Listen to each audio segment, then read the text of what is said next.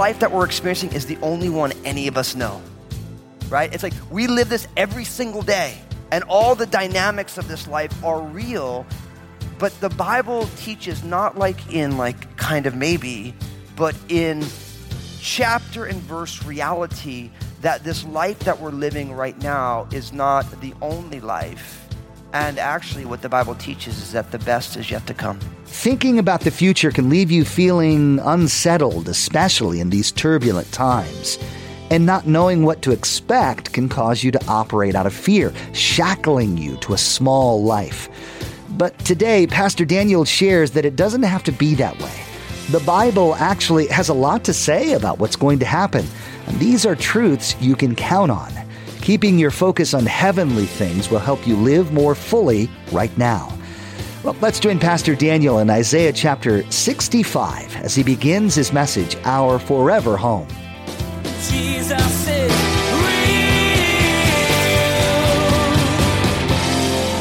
One of the things that makes life so challenging, if we're really thinking about what are the things that cause anxiety, cause that internal kind of conflict, and that is often the fear of not knowing what the future holds, how something is going to work out. For most of us, when we start to make decisions, we have these kind of pro and con charts about this and this. But the problem is, we don't really know what's going to happen. We got a chance to celebrate the marriage of some of our friends, and it was such a beautiful wedding. And I, as they were reading their vows that they wrote to each other, the thing that grabbed hold of my heart was in both his vows and her vows. I mean, we know that God loves bringing a man and a woman together and they make this covenant and they stand before God and before their loved ones and they make these commitments. But when they wrote their vows, they were saying, We don't know what the future holds, but at least we'll be there together. Like it grabbed my heart. I'm like, that's so beautiful. Because I think, isn't that what we lose over time sometimes when your marriage goes on for a while? Like you made this covenant that it's gonna be me and you, and it's like for richer or for poorer, for good or for bad. But then you get into it, and when it's poorer and bad, you kind of forget, like, we said we were gonna do this together, you know? And there's something so beautiful about that.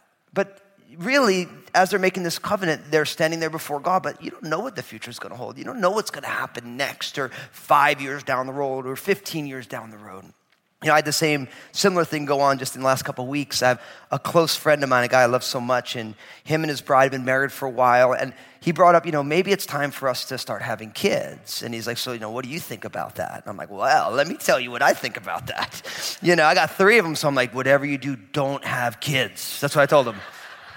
Straight up. And I'm like, listen, right now it's all sweet, but when you have kids, you're gonna be changing diapers. You guys are gonna be exhausted. Yeah, you think you're gonna have a date? Not, you know.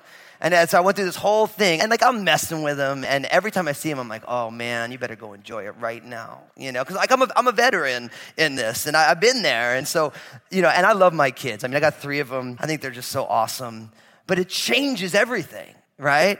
It's not easy. So, sure enough, me and this friend, we're on FaceTime, right? Because I have a home study that I work at sometimes because I love so much our Crossroads staff and we're family here. So, you know, when you're family, then no one gets alone time, right? And so for our staff, everybody's always talking. So I'll work from home sometimes. So I'm FaceTiming my buddy and we're just working out something. We're talking about something. And then all of a sudden, my three year old Annabelle comes rolling in. Now, oh, you guys already started joking. Those of you who've been here, you know it's an Annabelle story, right? So Annabelle walks on in and Annabelle is sucking on a Dum Dum lollipop. You know the Dum Dum lollipops? So if you've ever had a Dum Dum lollipop, you realize that the Dum Dum lollipop, whatever the color of the lollipop is, your whole mouth becomes that color. And so Annabelle's eating a blue lollipop. So by the time she walks in the room, she's got like a blue face. You know, it's just like George the Animal Steele. You guys remember WWF back in the 80s? You know, so her mouth is blue. So Annabelle comes, you know, because she's my daughter. So she comes climbing up on my lap and it's FaceTime. Now, the beauty of FaceTime, of course, is that when a little kid sees themselves on video, they don't actually realize there's somebody else there. They just see themselves. So Annabelle walks up, she looks at the screen, she sees herself, and she goes like this. And I wish I had a screenshot of my friend who I was just talking about, like, you know, about kids, because he got this horrified look on his face. He's like, he doesn't realize that she's not, she doesn't even know he's there. She just sees her. And so she's having a blast. She's like, "Ah, ah." and my friends is all like all these phases of like horrified, right? And then Annabelle gets up, she gives me a kiss, and she left me like a whole big thing of blue on my face, you know? And she let me kiss and she goes away. And I look at him like, that's what having kids is like, you know? And he's like, maybe we shouldn't. And I'm like, it's up to you, you know? But it was just such like a beautiful moment because it's like, you know what it's like when you get married, you're like, we're gonna have some babies, and it's gonna be so great. We're gonna be like the Partridge family. The kids are gonna sleep eight hours every night. They're never gonna cry. They're gonna be born potty trained. You have all these great ideas, and none of it's true, right? And it's, it's a whole different thing. But again, because of the fear of what's gonna happen in the future, some people are like, well, I don't know how it's gonna work. I'm just not gonna do that. So, one of the things that causes so much internal struggle for each one of us is the unknowns of the future. And for many of us, it kind of handcuffs our lives because you want to know how it's all going to play out. And you want to know every detail. But certain things unfold over time. But here's the thing not everything about the future is unknown. There's actually a lot of things that the Bible explains to us that we absolutely know things that are unequivocal, things that no matter what goes on in your life, these things will happen. And I want to explore that today. And I've called this message Our Forever Home because today I want to talk about heaven. I want to talk about life everlasting. I want to talk about eternal life. And the reason I want to do that is because this life that we're experiencing is the only one any of us know, right? It's like we live this every single day and all the dynamics of this life are real but the bible teaches not like in like kind of maybe but in chapter and verse reality that this life that we're living right now is not the only life. And actually what the bible teaches is that the best is yet to come. And if we don't amen. But if we don't grab hold of that reality now what happens is, is all of what this life is has a tendency to grind us up, steal our joy, to make us bitter, frustrated, discontented, angry. And if you look at our world today, that's what we're seeing everywhere. Not only outside the church, inside the church. There's so much internal angst that is making its way out and it's destroying our culture. But I believe God wants to bless us as the Crossroads family, as the greater body of Christ, with the ability to realize that He wants us to have a heavenly mindset in this generation, in this broken world. But the only way to do it is to let God bring us into that. And so I've been really excited about teaching this text in our series that we're calling Echoes, these timeless truths for challenging times. So open up in your Bible to Isaiah chapter 65. We're going to be taking verses 17 to 25. So Isaiah 65, 17 to 25. Start flipping through, you'll find Isaiah. It's after the book of Psalms in that major prophet section, that large section at the end of the Old Testament. It's about halfway through your Bible if you're looking. If you find Psalms, turn to your right. Of course, if you have a smart device, you know how that thing works. It's smarter than you. So you just type in Isaiah 65 and you'll find it. Isaiah 65, picking up in verse 17, it says this For behold, I create new heavens and a new earth, and the former shall not be remembered or come to mind, but be glad and rejoice forever in what I create. For behold, I create Jerusalem as a rejoicing, and her people a joy. And I will rejoice in Jerusalem and joy in my people. The voice of weeping shall no longer be heard in her, nor the voice of crying. Now, really, what this teaches us, quite simply, is that for each one of us, there is a beautiful future that is coming. There's a beautiful future. And I think that's important to realize because it says, Behold, I create a new heavens and a new earth. So the idea is is that God is doing something in the future that we get to look forward to. That you have if you're in Christ, if you've put your faith and trust in Jesus, we're going to be exploring that today as well, how this all relates together. But you have a beautiful future that awaits you. So when I say something like that, the best is yet to come, that's just not like a cute phrase, that's just stone cold reality. Because God is creating a new heaven and a new earth. Now, of course, if you know that phrase, I create a new heavens and new earth, it reminds us of the most controversial verse in the Bible, the very first verse, Genesis 1 1. When it says, In the beginning, God created the heavens and the earth. Now, I say it's controversial because how many of you know somebody who doesn't believe that God created the heavens and the earth? Everybody. So that's what I love about the Bible. That's what I love about the Lord. Because the Lord's like, oh, you want controversy? Here's my first line. Boom. And right away, everyone's like, what? You know? It's like God just like, he put the gloves on and the bell wings, he pop, just pops you right in the face, like Rocky Balboa or something. You know? It's like, right there, that in the beginning, God created the heavens and earth. Now you have, behold, I create a new heavens and a new earth. And what he says about what we're existing in right now in verse 17 is really powerful. And the former shall not be remembered or come to pass or come to mind. Think about that. So, what it's saying is that the reality that you and I are living right now, when God brings in this beautiful future, this new heaven and a new earth, the old one will not be remembered at all, nor will even come to your mind. So, what that means is the experience that you and I are having right now in our lives, with all that's going on, with all the struggles and the trials and some beautiful moments and a lot of issues, that there's gonna come a day in this beautiful future that the Bible tells us about that these things are not even gonna be remembered anymore.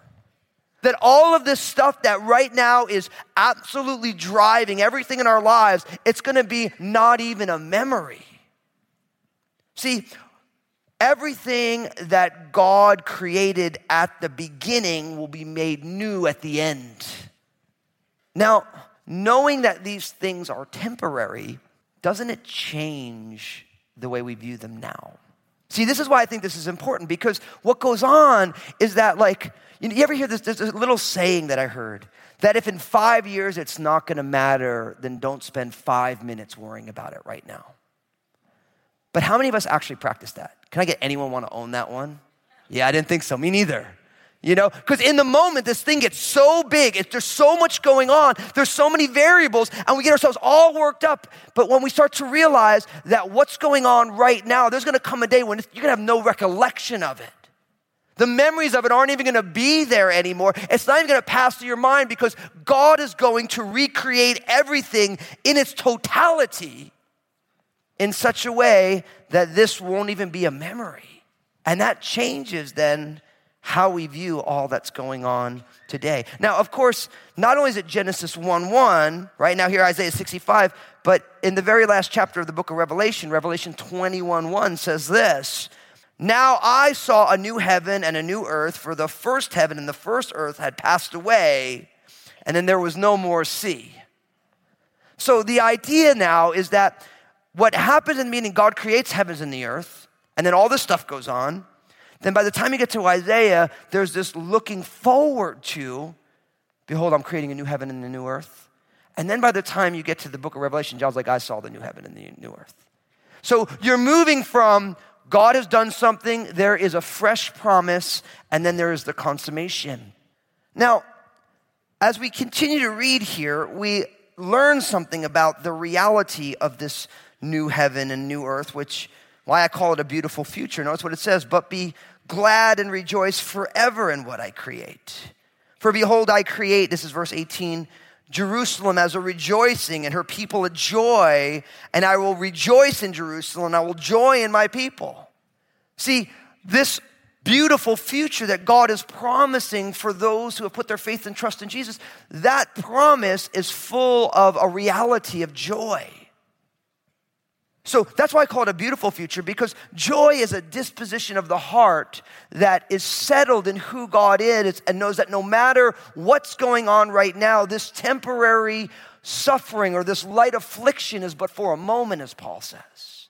That this is temporary, that the issues that you're dealing with right now are truly temporary. And because of that, now your heart rests in the reality that God is in the process of remaking things. Now, again, if something is temporary, should we treat it like it's going to be there forever? But isn't that what we do? I mean, I do that all the time. Where it's like I take something that is temporary and I pretend like it's fixed. But then I read a text like what we're reading and I'm like, oh man, God's plan is a place of joy. The people, a joy. Now, what's fascinating also here is that not only do you get a new heavens and a new earth, but you get a new city as well. Now, the concept of the city, that starts right in the beginning of your Bible, back actually in, you know, all the way back in Genesis chapter 4, and then ultimately comes to its zenith in the book of Gen- in Genesis 11, the Tower of Babel. See, humanity found really quickly that security and stability will happen when we get together. Of course, the Tower of Babel, they were trying to find security and safety without God, right? And so they start to build this tower. But what's amazing is, is God knows that we are hardwired for relationship. That's why we gather in community. And the Bible is actually a tale of two cities because Babylon shows up very early as an example of people gathering together without God as the center, and then God saying, Well, I'm going to gather together Jerusalem, the city of peace, and I'm going to dwell there. So, community can happen in or outside of Christ, but there is this disparaging reality. And by the time you get to the book of Revelation, guess what? You have Babylon and Jerusalem playing together again. It's amazing. It's like from Genesis to Revelation, you have this idea. And John, in his revelation of Revelation 21, listen to what he says in verses 2 and 3. Then I, John, saw the holy city, New Jerusalem, coming down out of heaven from God, prepared as a bride adorned for her husband. And I heard a loud voice from heaven saying, Behold, the tabernacle of God is with men and he will dwell with them, and they shall be his people. God himself will be with them and be their God. So, in this new heaven and a new earth, there's also a new city, this new Jerusalem that's coming down. Now, it's beautiful because John uses some really powerful imagery here. First, as a bride adorned for her husband. I mean, that's a beautiful reality. I mean, I just saw my sister Cynthia, who I love so much, and I love what God has done in her life. And as she stepped out, I'd never seen Cynthia in a white gown before carrying flowers. And it was so beautiful. As Cynthia came on out, Chris, the groom, said, Oh, you look beautiful. It was like, it was, it was like everyone just going, You're beautiful. And I'm like, Oh, yeah, you know, this is a wedding day. Give him a round of applause. This is such a beautiful thing. In the same way, when that new Jerusalem, when God brings in this new city, everyone's gonna be like, Oh, that's beautiful right? Because what's beautiful about this city? Listen to what he says. I heard a loud voice from heaven saying, Behold, the tabernacle of God is with men, and he will dwell with them, and they shall be his people. God himself will be with them and be their God. Now, do you know what's powerful about this? If you're here today and you're a follower of Jesus, and I realize not all of you are, and if you're not, I'm, first let me say, I'm super stoked that you're here with us. I want you to feel comfortable to explore Jesus here with us. No one got their religious affiliation checked on the way in the door. You know, and we do that because everyone's allowed to gather together. And we're all, everyone's in different steps on their faith journey. Everyone's in process, and God's doing different things. But for those of you who are followers of Jesus, what's powerful about the New Jerusalem is that you are actually already the New Jerusalem. Why? Because the Bible says that the Word, speaking of Jesus, became flesh and dwelt among us. You know what that word dwelt means in the Greek language? Tabernacled. That Jesus came and he set up his house with us. Eugene Peterson, in his paraphrase of the Bible, the message says, Jesus moved into the neighborhood. Such a powerful picture that Jesus kind of moved on into the neighborhood. And if you're a follower of Jesus, Jesus has already done that in your life. And because Jesus has already done that in your life, you are already a place where God dwells with people because through your faith, the Spirit of God has Jesus dwelling in your heart. And so, what's beautiful is that you and I, as the people of God, we are a trailer for the feature presentation of the consummation of all things. Now, how many of you guys know what a movie trailer is? So, you ever go to the movie theater and show up like 15 minutes late? Oh, you're there on time, but it takes you 15 minutes to get your popcorn and your jujubes, right? But what happens is you show up there, it takes you 15 minutes, you still walk in, and you're still 10 minutes early. Why? Because there's all these commercials for coming movies, right? They call those movie trailers. Now, what's fascinating about a trailer is if you ever sit in a movie theater, now I'm one of those people who I like to sit a little bit towards the back, you know, and I do that because I'm, I'm actually just, I go to the movie, but I'm really a people watcher. So when the trailer goes on, you can always tell if people like a trailer or if they don't like a trailer, right? Because it's like, and the trailer's over, everyone's like, oh yeah, I gotta go see that, you know? Or when the trailer's going on, if they don't like it, they're just kind of like, right? See, in the same way, the way that you live every single day, you are a trailer for the feature presentation of who Jesus is in the life of a person. But we say amen, but the reality is is are you the kind of a trailer that's off-putting? I mean, it's funny. So like me and Lynn will go to the movies, you know. We really we just flee our kids and get a babysitter and we run to the movies, you know. We do love our little people though. But like if it's like a romantic comedy, doesn't matter if it's good or bad, Lynn's just stoked. She's like, oh, that's so good. You know, and I always say, I'm like, you want to see that, don't you? She's like, oh, yeah, it's going to be great. You know? And of course, if it's like a espionage, action, thriller, then I want to see that, you know? But it's so interesting because it's like everybody has a response to the trailer. And you got to ask yourself, is the way that you live your life, the way that you carry yourself in this world, do you make people want to go see the feature presentation? Or do you make people say, there ain't no way I'm going to waste my time with that? Because you know what goes on? The biggest issue Jesus has today is us. When was the last time you met somebody who believes in Jesus and you're just like, oh. Like when people are judgmental, gossips, all the stuff that we can be, even though we love Jesus, it's like people are like, oh, is that really? Like, is that what Jesus does to somebody? How many of you ever been put off by somebody who's a follower of Jesus? Yeah, a lot of us. And if you don't raise your hand, you hang around us long enough, we will do it at some point. That's why we believe in Jesus in the first place. But it's like it doesn't justify it. But the idea is, is we want to make sure that we make Jesus, we tell the reality of Jesus in our lives in such a way that people are saying, I don't know about all that, but that's pretty amazing. And I'm so grateful for all the amazing examples of witness, great trailers of Jesus in my own life. So many people who, just who they are, they're humble, steadfast faithfulness, their generosity, their grace that they're experiencing, they're passing along, how much that reminds me of how awesome it is to be a follower of Jesus. When I see someone who's walked with Jesus for a length of time and they go through hardships in the way they abide in the midst of hardships, it reminds me so powerfully of what God can do in someone's life. And I'll be honest with you, as the Crossroads family, my prayer is that all of us are amazing trailers. Jesus is real. How you live matters. The words you say, how you treat people, and how you respond in situations are all important. And not just because it matters to the Lord, which it does, but also because people are watching you.